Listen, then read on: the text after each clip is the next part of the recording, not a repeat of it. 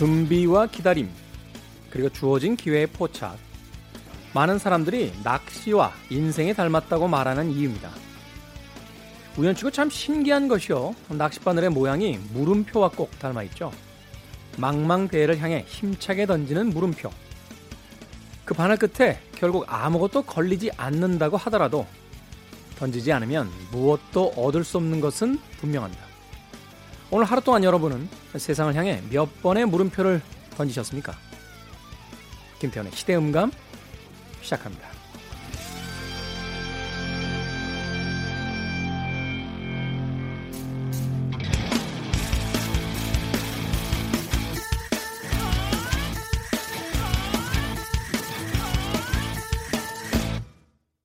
그래도 주말은 온다. 시대를 읽는 음악 감상의 시대음감 김태훈입니다.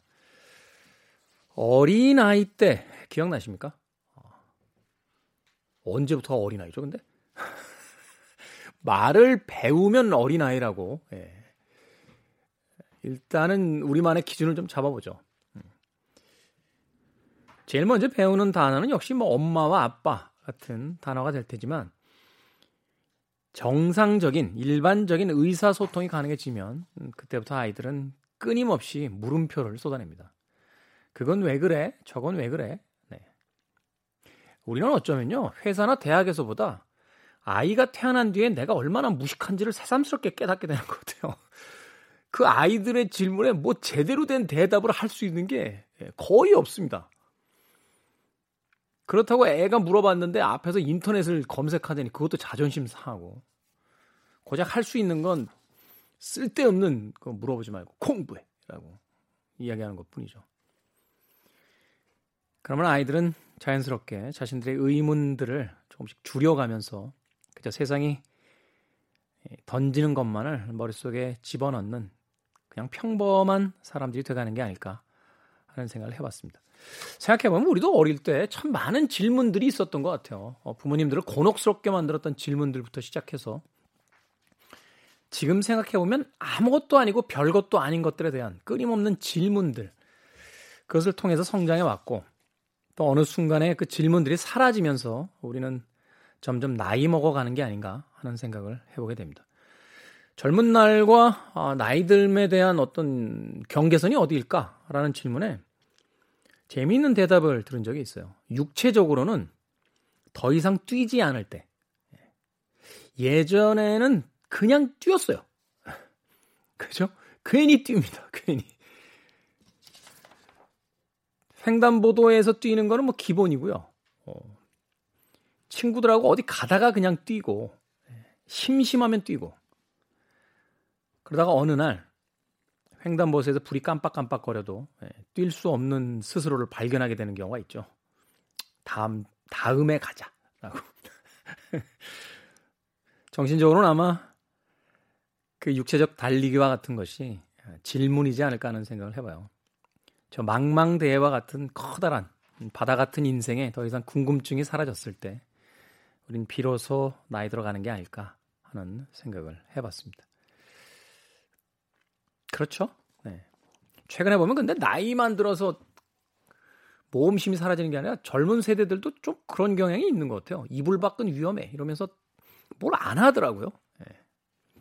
뭐라고 하는 건 아닙니다. 예, 뭐라고 하면 또 꼰대라고 할 것 같은데 그렇다고요. 그냥 그럼에도 불구하고 어, 우리가 배를 만든다는 것은 저 수평선 너머에 무엇이 있는가에 대한 끊임없는 호기심 때문이 아닐까 하는 생각이 들어요. 아마도 젊은 세대들이 질문을 던지지 않는다면 그건 그들에게 새로운 질문이 일어날 수 있도록 알려주지 못한 기성세대의 잘못이 아닐까 싶습니다. 생택지 베리가 그런 얘기를 했어요. 어, 배를 만들고 싶으면 배 만드는 법을 가르쳐 주지 말고 어, 처음 미지의 세계에 대한 호기심을 알려줘라. 그럼 배는 자기들이 알아서 만들 것이다. 근데 어른들이 맨날 뭐 집 사야 된다, 뭐, 뭐 해야 된다, 안정된 직업을 가져야 된다, 어, 그런 조건의 사람 만나면 안 된다. 맨 이런 얘기만 해놨으니 네, 반성하겠습니다. 김태훈의 시대 음감, 시대 이슈들 새로운 시선과 음악으로 풀어봅니다. 토요일과 일요일 오후 2시 5분, 밤 10시 5분 하루 두 번 방송됩니다. 팟캐스트로는 언제 어디서나 함께 하실 수 있습니다. 자, 날씨는 점점 따뜻해지고 있는데 바다가 그리운 분들이 많으실 것 같아요. 로비 윌리엄스입니다. Beyond the Sea.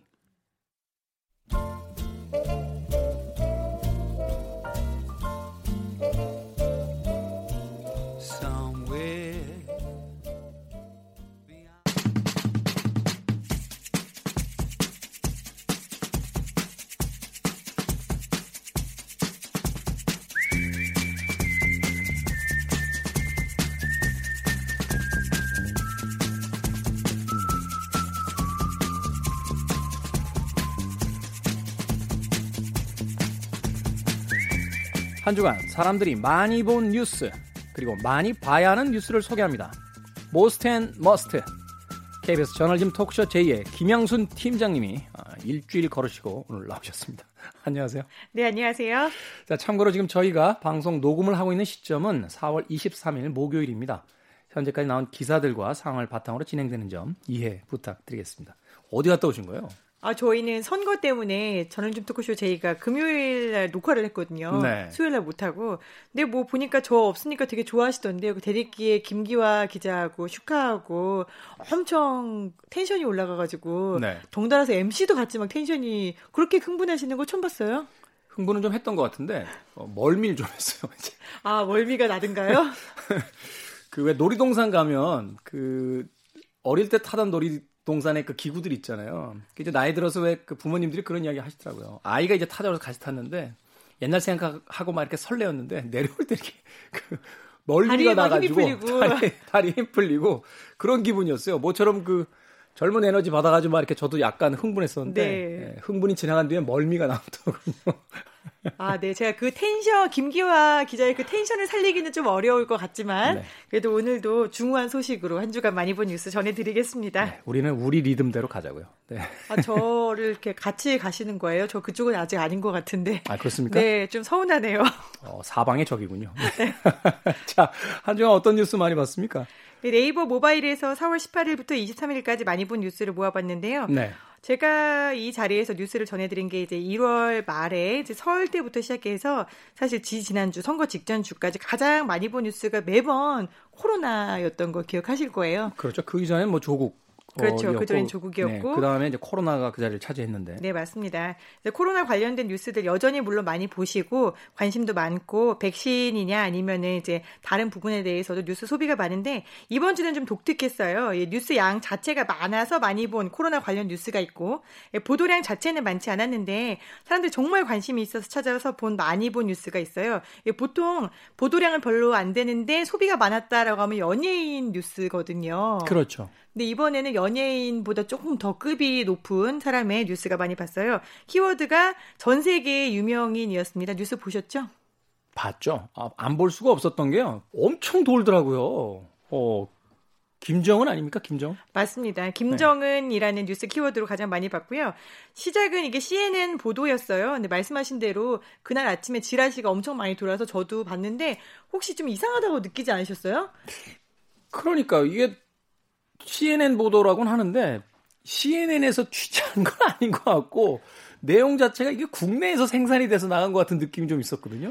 증권가 지라시가 복붙을 한다라는 얘기가 있었는데 사실인 것 같습니다. 시작은 지라시 내용 분명히 CNN에서 김정은 위중 심, 심장 수술 뒤에 중태다라고 보도가 나왔다. 근데 그 뒤에 보면은 아시안 게임 때 왔었던 아시안 게임? 아시안 게임이 언제였지? 내가 또 내려가면은 통합 진보당 인사들이 이렇게 다 통진당? 네. 통진당 없어지지 않았나? 네. 네. 이런 생각이 들 정도로 지라시가 굉장히 오래된 지라시를 엮어서 북붙한 거였는데 실제로 CNN 방송도 이게 수술 후 심각한 위험에 빠진 상태다라는 정보를 어, 방송으로 속보로 내기는 했지만 여기에 대해서 내용이 없어요. 왜냐하면 15일 날 김일성 주석의 생일 태양절이라고 네. 하죠. 굉장히 큰 행사인데 이 행사에 김정은이 불참했다. 그래서 건강이 안 좋은 거 아니냐라는 추측 네, 이거를 가지고 이제 CNN 방송은 어, 굉장히 수술을 했고 심각한 위험이다라고 얘기를 했고 이거를 이제 또 우리나라 언론이 봤습니다. 연합이나 다른 언론들이 받아가지고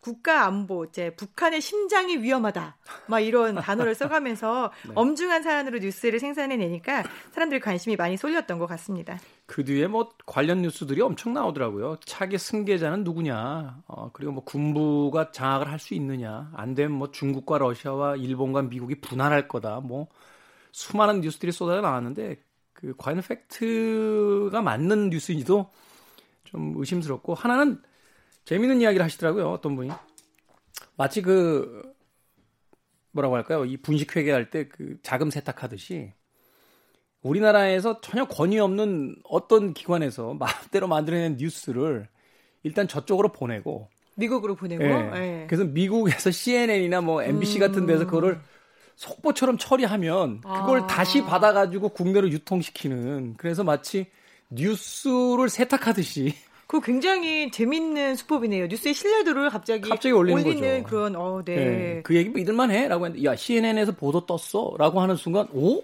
맞아요. 뉴스 세탁 수법이 되는 거군요. 그렇죠. 재밌는 거는 CNN 인도네시아가 그 며칠 전에 김정은 관련 보도를 내면서 김정은 사진에다가 옆에 이제 북한 군부가 제일 문제잖아요. 군부의 이미지를 넣고 싶었던 거예요. 네. 거기 들어가 있는 게 현빈의 얼굴이었습니다. 현빈 씨가 얼마 전에 그 사랑의 불시착이라고 북한 경사 역할을 했었죠. 네. 근데 김정은 옆에다가 현빈이 딱 서 있는 그러니까 북한 군인들 지금 위험하다 이렇게 해서 CNN 인도네시아 측에서 나중에 아 얘가 진짜 북한 사람이 아니었구나라는 걸 뒤늦게 깨닫고 사과 방송을 하는 그런 해프닝도 있었습니다. 야, 많은 인도네시아 분들이 야, 북한 군인 진짜 잘생겼다라고 그 뉴스에 댓글 달지 않았을까 하는 또 생각이 드는군요. 어찌됐건 이 어, 김정은 위원장에 대한 뉴스는 아직까지 우리가 좀 기다려 봐야 되는 거죠. 네, 음. 일단 트럼프 대통령은 잘 모르겠다라고 해서 약간 결이 좀 달랐고요. 네. 청와대에서는 사, 전혀 사실이 아닌 것으로 알고 있다라고 이야기를 했습니다. 네, 두 번째 뉴스 어떤 뉴스입니까? 네, 두 번째 뉴스 키워드는 이게 지급이라고만 떴어요. 사람들이 가장 많이 본 뉴스가 지급이었고 연관 검색어가 전 국민이었거든요. 제목을 보면은 당정의 희한한 재난지원금과 관련된 굉장히 많은 양의 뉴스였습니다. 네. 굉장히 많은 양의 뉴스를 사람들이 검색으로는 지급, 즉 내가 언제 받을까 라는 게 1차적으로 궁금했던 것 같고요. 두 번째는 전 국민, 내가 받을 수 있을까? 라는 게 음. 궁금했던 음. 것 같습니다.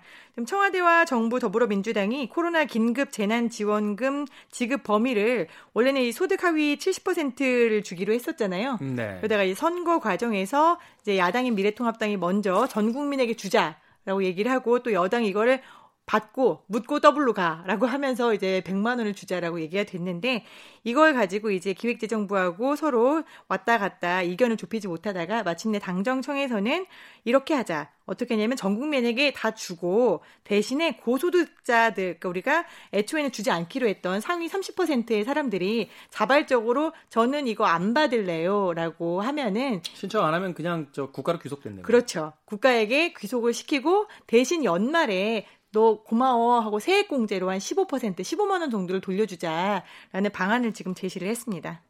이 사안에서 가장 본질은 긴급인데 지금 몇 달째입니까 이게 그 제가 아는 분들도 좀 주변에서 얘기를 들어봤는데 그 지원 뭐 대출도 좀 알아보려고 갔더니 기존에 대출이 있으면 뭐 대출이 안 된다라는 조건이 굉장히 까다롭다고 하더라고요. 조건이 굉장히 까다롭고 어. 또 긴급 지원금 사실은 이쯤 되면 자존심도 좀 상하는 게요. 이게 뭐 천만 원, 이천만 원 소상공인들에게 그 지원을 해주는 게 아니라 뭐 50만 원, 100만 원 가지고 지금 물론 큰 돈이긴 합니다만 그것도 한 번 주는 거잖아요. 뭐 그렇죠. 3개월 이렇게 주는 것도 아니고 이게 몇 달에 걸쳐 계속 나간다라면 좀 기준이 깐깐할 필요도 있겠습니다만 지금 당장 그러니까 물에 빠진 사람 일단 건져 놓자라고 하는 긴급 지원금인데 이걸 지금 거의 두 달에 걸쳐서 이렇게 논쟁을 하며 아직도 기준이 만들어지지 않았다라고 하면 이건 저는 정치적으로 미숙함이라고 볼 수밖에 없다라고 생각이 돼요. 그렇죠. 실제로 홍남기 이제 기획 재정부 장관이 계속해서 우리는 소득하위 70%가 맞다고 주장을 하다가 결국에는 이 기부를 하자라는 제안을 받아들였거든요. 그 이유는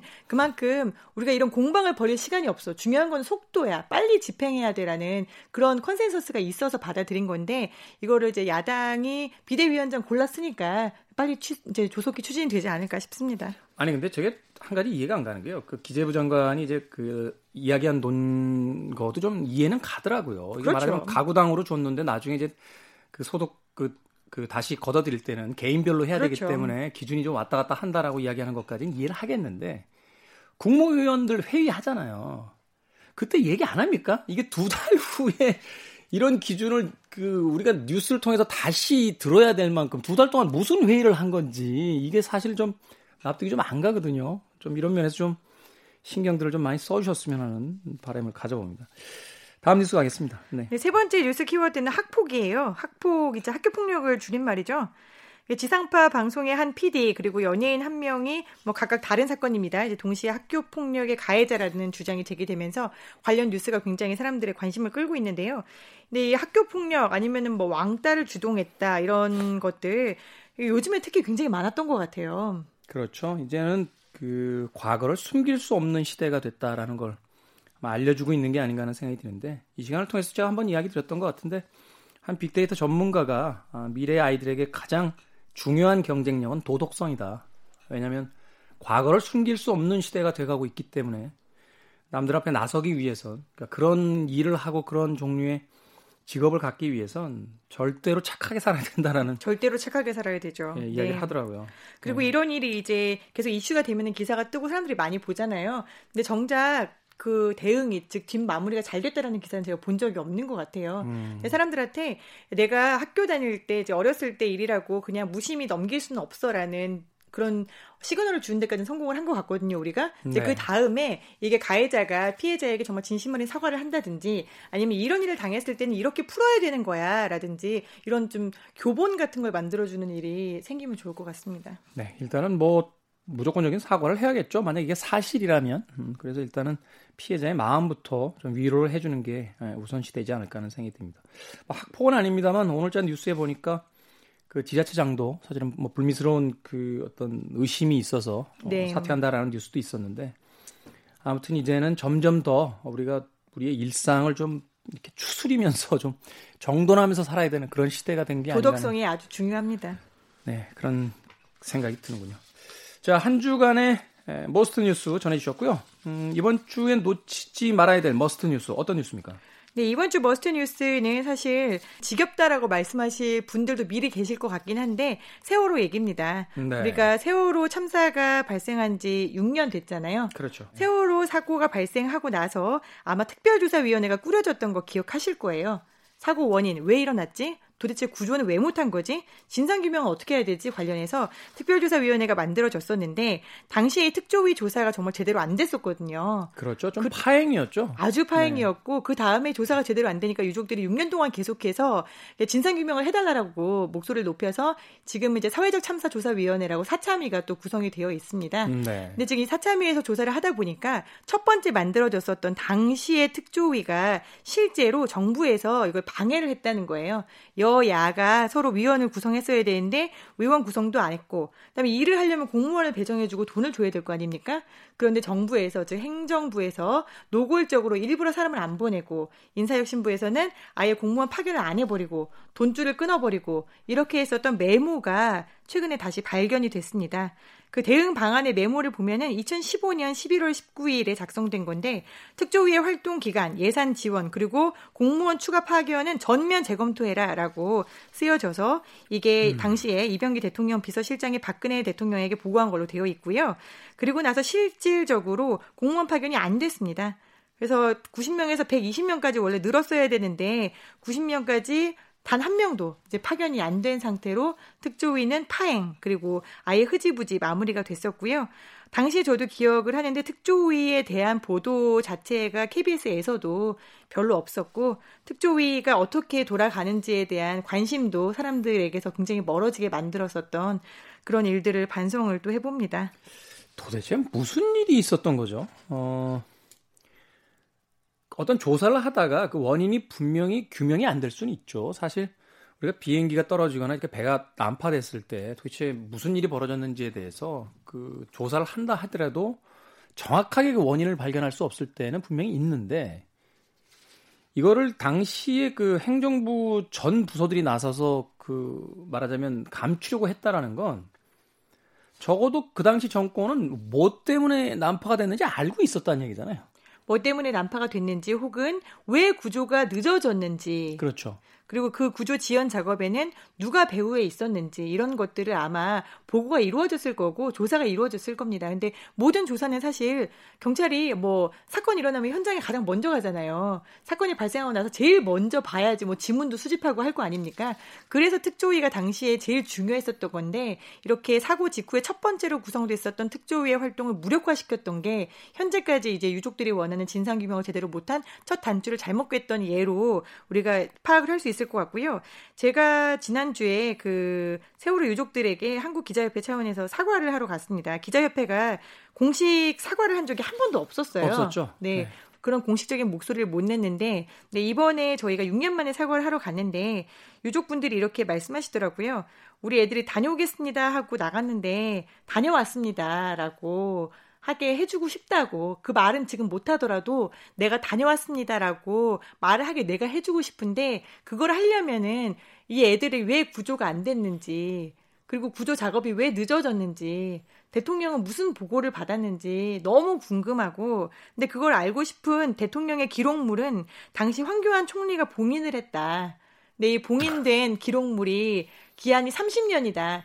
어머니 아버지들이 이제 뭐 마흔 중반 그다음에 50대 초반 이렇게 되셨는데 내가 이거 보려고 나는 80까지 살 거다. 나는 90까지 살 거다. 이렇게 말씀을 하세요. 이게 잘 이해가 안 가는데 그, 그 행정부에서 일어났던 일을 그 행정부에서 봉인을 해버릴 수가 있는 겁니까?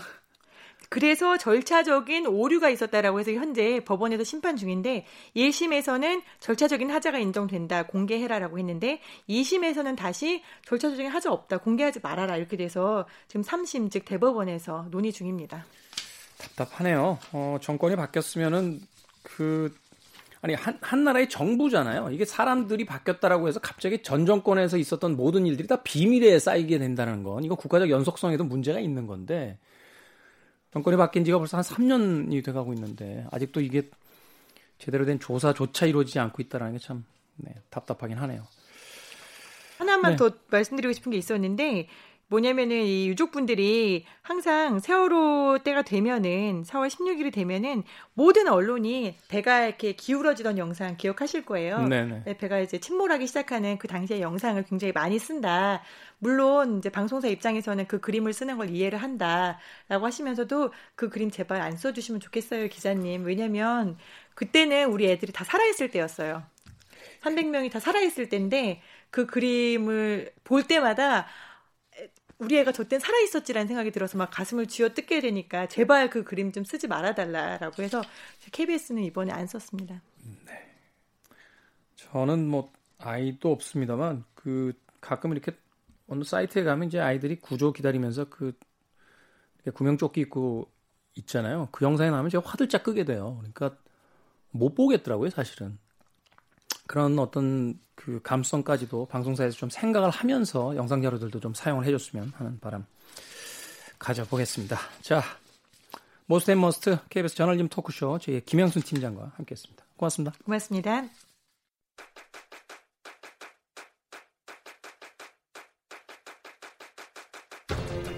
그래도 주말은 온다.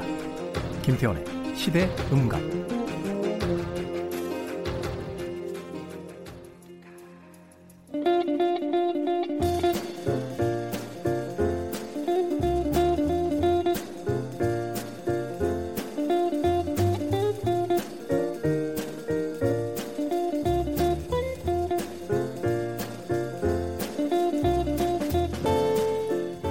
학교 시험에 이런 문제가 나왔답니다.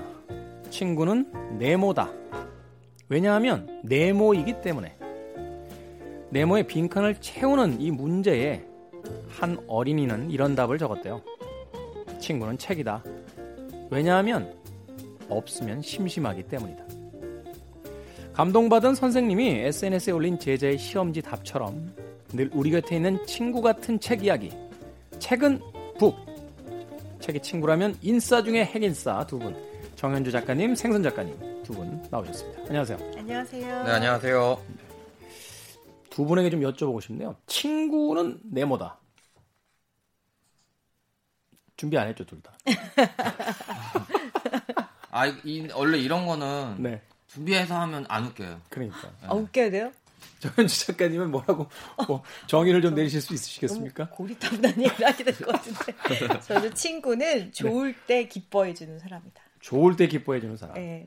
제가 살다 보니까 좋은 일이 생겨서 자랑을 하면 되게 나쁜 게 돌아올 때가 많잖아요. 그렇죠. 네. 어, 사실은 그 내 인생에서 참 좋은 일들이 펼쳐졌을 때 뒤에서 안 좋은 얘기하는 사람들에 대한 소식을 들을 때가 있어요. 엄청 많죠. 예. 그리고 나서 새삼 깨닫게 되는 게, 아, 그 친구는 나를 친구로 생각 안 했구나. 네.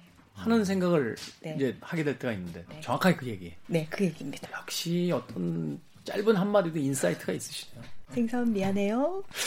자, 김태훈의 시대음감. 주말을 채워줄 책 이야기, 책은 book. 네, 책방 주인 정현주 작가님이 이번 주도 몇 권의 책을 골라오셨습니다. 자, 어떤 책 이야기 해볼까요? 네, 요 근간 중에 여성의 글쓰기나 여성에 대한 책들이 상당히 많이 나오고 있어서 네. 예, 여성의 글쓰기 이야기를 좀 해보려고 합니다. 몇 년 전부터 이제 그 여성이라는 단어 자체가 하나의 장르화된 듯한 느낌이 좀 있어요. 네. 네. 실제로 서점에 있다 보면 여성 작가의 책들을 여성들이 더 가깝게 느끼고 좋아해요. 그러니까 남성 중에도 조, 이렇게 생선 작가처럼 사랑받는 작가들이 있지만 옛날보다 인기가 점점 떨어지는 게 느껴지죠, 생선 작가님. 네. 네. 많이. 인정하지 않아요. 많이. 특히 이제 나이들 남성 작가들에 대해서보다는 나이가 들어가는 남성 작가들보다는 여성 작가들이 활발하게 활동하는 30대 말 40대 여성 작가들한테 대한 여성들이 아 나도 저렇게 활발하게 전화에도 활동할 수 있어라는 자극을 주는 것 같아요. 그래서 많이 인기를 얻고 있죠. 그리고 이제 동시대를 체험하고 그 느끼는 정서 자체가 네. 이렇게 일치됐을 때 사실은 그 글 안에서 이제 던져주고 있는 여러 가지 이야기들이 이렇게 내 이야기처럼 다가오는데 네. 사실 저도 최근에 그런 느낌 좀 봤거든요. 음. 그 예전에 참 좋아했던 작가들의 책인데 그 신간이 나왔다고 해서 최근에 읽어보면 그렇죠. 아, 이제 좀, 좀 안 맞나? 뭐 이런 느낌 같은 게 들 때가 네. 있고, 갑자기 이렇게, 뭐랄까요. 그 글 자체가 확 나이를 먹어버린 듯한 음, 그런 느낌을 맞아요. 받을 때가 맞아요. 있고, 어, 또 거꾸로 얘기하면 그 각광받는 젊은 작가들의 책을 이렇게 봤을 때, 나는 도대체 무슨 얘기인지 잘 모르겠고, 뭐 이런, 이런 느낌 받을 때가 있는데, 그렇죠. 아무래도 그런 의미에서 상대적으로 이게 그 독서 시장에는 여성들의 그, 포- 그 뭐랄까 비율이 훨씬 더 높잖아요. 많이 높죠. 예, 그런 의미로 본다면 이제 여성 작가들의 그 글쓰기가 훨씬 더 많이 나와야 되는 어, 그런 시기가 아닌가 하는 또 생각도 해보게 되네요. 네, 아마 이제 중반기, 하반기에 가면은 여성 작가들이 신작을 많이 만나실 수 있을 거고요. 오늘 가지고 온 책은 기본적으로는 두 권이고 그 외에도 많은 책들을 제가 골라왔는데 최근에 나온 책 중에 이런 책이 있어요. 쓰고 싸우고 살아남다. 아, 쓰고 싸우고 살아남다. 네. 고전적인 책 제목이 약간 패러디 같기도 한데 살며 사랑하며 배우며라고 그렇죠. 하는. 네. 장영은 작가님이 어, 25명의 여성 작가에 대한 이야기들을 모아놓은 거여서 뭐 이렇게 깊이 있게 어떤 작가의 인생을 깊이 들여보다 보기에는 좀 짧은 분량이긴 해요. 그런데 여기에 이제 모아놓은 작가들 인생을 쭉 따라가면서 보다 보면은 여성들이 그동안 얼마나 많은 힘겨움과 싸우면서 글을 써왔던가 특히 보편적인 남성들에 비해서 겪어야 되는 많은 일들이 또 있었잖아요. 이제 그런 부분에 대한 생각들을 하게 되는데 작가들 25명의 구성이 아까 시작하기 전에 두 분이 엄청 좋아한다고 했던 듀라스로 시작을 합니다. 마가레트 듀라스. 네. 그다음에 뭐 도리스 레싱이나 그다음에 버지니아 울프, 음. 콜레트, 프리다 칼로, 실비아 플라스, 디킨슨 이런 쪽에서부터 뭐 평론가, 소설가, 시인까지 다 들어가 있네요. 네, 네. 그다음 긴스버그도 나오고요. 마가렛 애트우드 수전 손텍, 에밀리 브론테, 토니 모리슨 이런 작가들도 있고 우리나라 작가로는 박경리 작가가 소개됐고 그다음에 제인 구달 같은 경우도 들어 있어요. 아, 제인 구달도 그렇죠. 뭐 책을 저- 썼으니까. 책을- 그렇죠. 동물학자이긴 합니다만 계속해서 네, 저작을 네, 냈던 작가니까. 네. 그러네요. 네. 오. 뭐 이름만 들어서는 그 남성성, 여성성을 구분할 필요 없이 대가들인데요. 뭐 다. 근데 그 대가들에게도 이제 어렵게 헤쳐나가야 되는 시간들이 있었잖아요. 그 시간들에 대해서 이제 처음에 어떻게 글을 쓰기 시작했고, 그리고 어떻게 살아남았는지에 대한 이야기들을 주로 그, 포- 그 인생의 포인트를 그쪽에 맞춰서 어, 책을 묶었는데 네. 어, 오늘은 도리스 레싱하고 박경리 선생님 이야기를 좀 해볼까 해요. 네. 도리스 레싱 같은 경우는 교육을 제대로 받지 못했어요 일단 14살 때 농장에서 음. 일을 하면서 지냈어요. 이 책에 보면은 실질적으로 우리가 흔히 얘기하는 정규 교육을 받지 못한 여성들이 상당히 많이 나옵니다. 사실 여성들에게 학교를 자연스럽게 가게 된 게 얼마 안 되잖아요. 그렇죠. 그렇죠? 네. 그렇죠. 음. 그래서 학교를 이제 떠나서 농장 일을 하면서 이 사람이 좋아했던 건 이제 책을 읽기 시작했죠. 책을 읽는 게 너무 좋아가지고 남아프리카에 살았는데 영국 본국에서 이제 책을 계속 받았는데 그때가 그렇게 인생 중에 80년 넘게 살았는데요. 가장 행복했던 순간은 어렸을 때나 나이 들었을 때나 새 책을 받는 순간이었다라고 음. 얘기를 해요. 음. 네, 그리고 10대에 이제 학교를 그만뒀으니까 할 수 있는 일이 없잖아요. 전화 교환 언니랑 타이피스트로 일을 하면서 그때 당시에는 여성들이 생계를 유지하기 위해서라든가 아니면 부모로부터 독립하기 위해서 결혼을 했잖아요. 이제 결혼을 합니다. 탈출하고 싶은 마음에 스무 살 때 결혼했는데 실패하고 이번에는 그럼 나랑 이상이 맞는 남자랑 결혼하자 해서 또 결혼했다가 또 이혼을 해요. 네. 그래서 아이를 셋을 갖게 되고 그 아이를 혼자 키우게 됩니다. 어. 이런 여성들이 사실 많이 있죠. 우리가 뭐 알고 있는 조앤 케이 롤링 같은 경우도 비슷한 음. 케이스고 혼자서 아이를 이제 키우면서 뭘 했냐면 타이피스트였어요. 음. 타이프를 계속 치면서 생계를 유지하기도 어려운 마당에 그래도 꼭 작가가 되고 싶은 거예요. 항상 책을 봤던 영국으로 가요. 이제 그 가기 전에 잠도 줄이고 밥도 안 먹고 하면서 글을 쓰죠. 써가지고 한 권의 책을 만들었어요. 그 책이 풀잎은 노래한다라는 책이에요. 음. 그책 하나를 가지고 영국으로 넘어가요. 스스로 이제 출판사를 찾아다니는데 뭐 써주겠어요? 당연히 안 써주지. 바다 건너온 무명 작가의 네. 검증되지 않은 글을 써줄 리는 없으니까. 네, 그래서 또 거기 가서 타이피스트로 일을 합니다. 그러면서 출판사를 찾다가 어렵게 어렵게 출판사를 찾아서 책을 냈어요.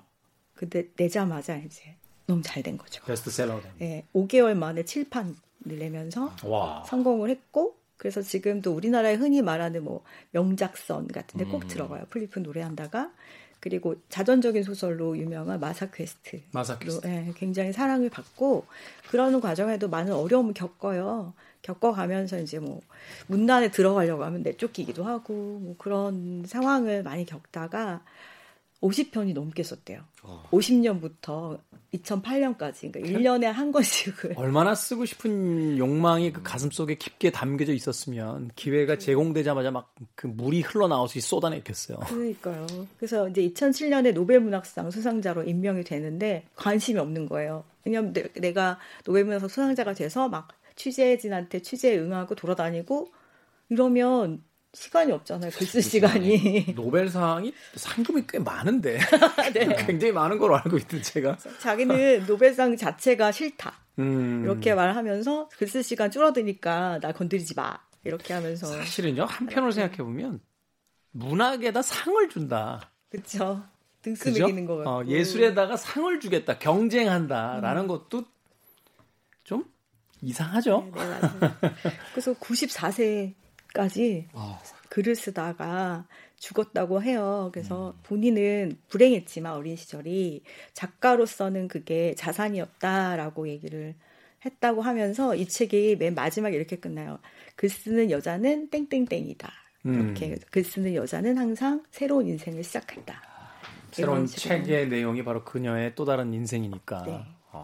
이제 그 비슷해요. 박경리 선생님도. 박경리 선생님은 우리가 많이 알고 있잖아요. 이제 그런 이야기들이에요. 그러니까 통영에서 태어났고 아빠는 집 나가서 딴 여자랑 살고 네. 뭐 그렇게 어렵게 이제 살았죠.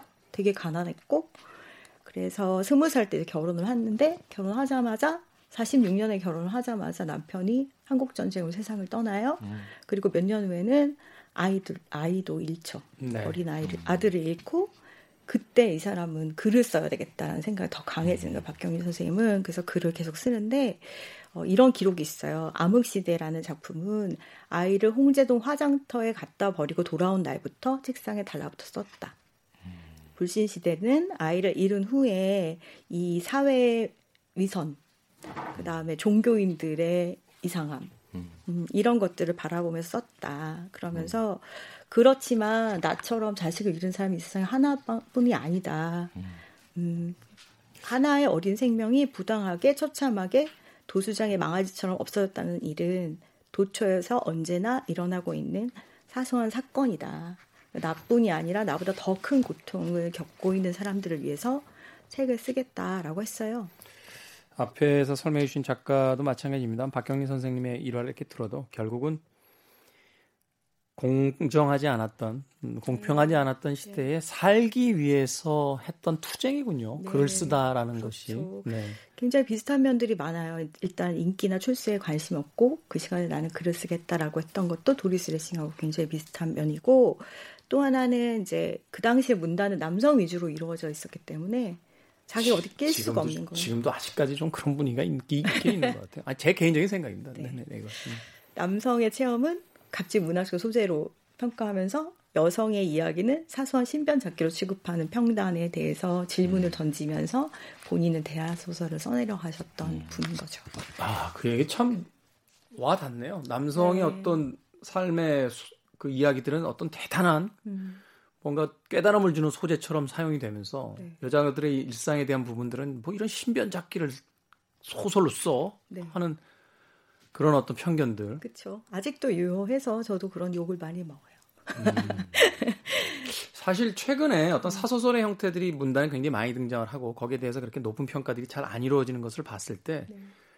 그 앞서서 던져주신 이야기는 한 번쯤 곱씹어 볼 만한 그렇죠. 예, 문장이지 않나 하는 또 생각이 드네요. 네. 네.